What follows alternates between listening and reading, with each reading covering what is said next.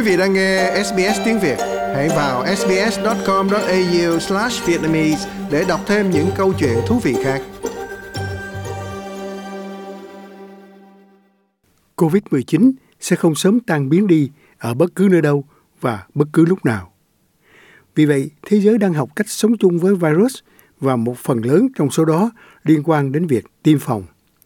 Tại Hoa Kỳ, một hội đồng chuyên gia đã đồng ý rằng lợi ích của việc tiêm chủng cho trẻ em dưới 5 tuổi lớn hơn nguy cơ có thể gặp phải. Thế nhưng tại Úc, thế hệ trẻ nhất vẫn chưa đủ điều kiện cho việc tiêm chủng. Tiến sĩ Nicholas Wood đến từ Đại học Sydney cho biết. Vấn đề an toàn được theo dõi hết sức tích cực tại Mỹ. Vì vậy, nước Úc có thể quan sát kinh nghiệm của Mỹ.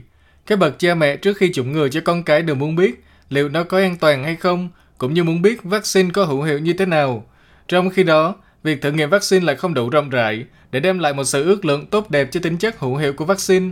Vì vậy một lần nữa, cần phải theo dõi khi chương trình được tiến hành trên thực tế như thế nào. Được biết, COVID-19 thường có tính cách nhẹ hơn ở trẻ em. Thế nhưng, theo Trung tâm Kiểm soát và Phòng ngừa Dịch bệnh hay CDC Hoa Kỳ, nó là nguyên nhân gây tử vong đứng hàng thứ năm ở trẻ em từ 1 đến 4 tuổi ở Mỹ. Moderna và Pfizer vào tuần này đã vận động với CDC để hỗ trợ tiêm chủng cho nhóm tuổi này. Tiến sĩ Jacqueline Mueller, đại diện cho Moderna. Trẻ em dưới 4 tuổi có mức độ gia tăng về nguy cơ nhập viện do COVID-19 trong thời gian Omicron bộc phát, khiến cho loạt chủng ngừa này rất quan trọng để bắt đầu việc bảo vệ cho trẻ em vào mùa hè này.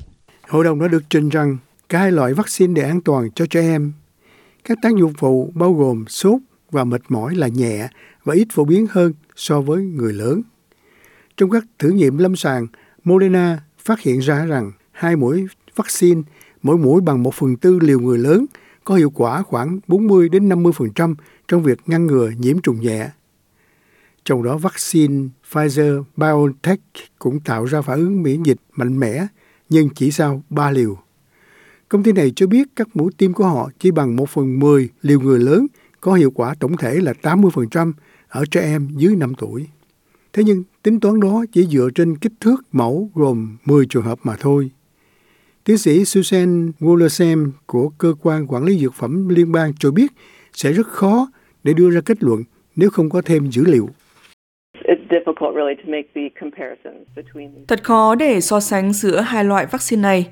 Tôi không nghĩ là chúng ta có thể thực sự tiến đến việc đó với những dữ liệu mà chúng ta có hiện nay. Tại Úc, cơ quan quản lý sản phẩm trị liệu TGA bắt đầu đánh giá sản phẩm của Moderna để mở rộng việc sử dụng vaccine COVID-19 cho trẻ em từ 6 tháng đến 5 tuổi. Hiện tại vaccine mRNA này tạm thời được chấp thuận cho những người từ 6 tuổi trở lên và là một liều tăng cường cho người lớn từ 18 tuổi trở lên liều thấp hơn của vaccine đang được thẩm định cho trẻ em từ 6 tháng đến 5 tuổi.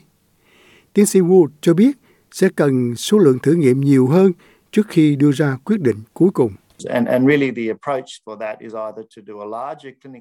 Thực sự thì cách tiếp cận cho điều đó là thực hiện một cuộc thử nghiệm lâm sàng lớn hơn hoặc tiêm chủng vaccine cho cộng đồng, rồi sau đó theo dõi hiệu quả từ đó trở đi.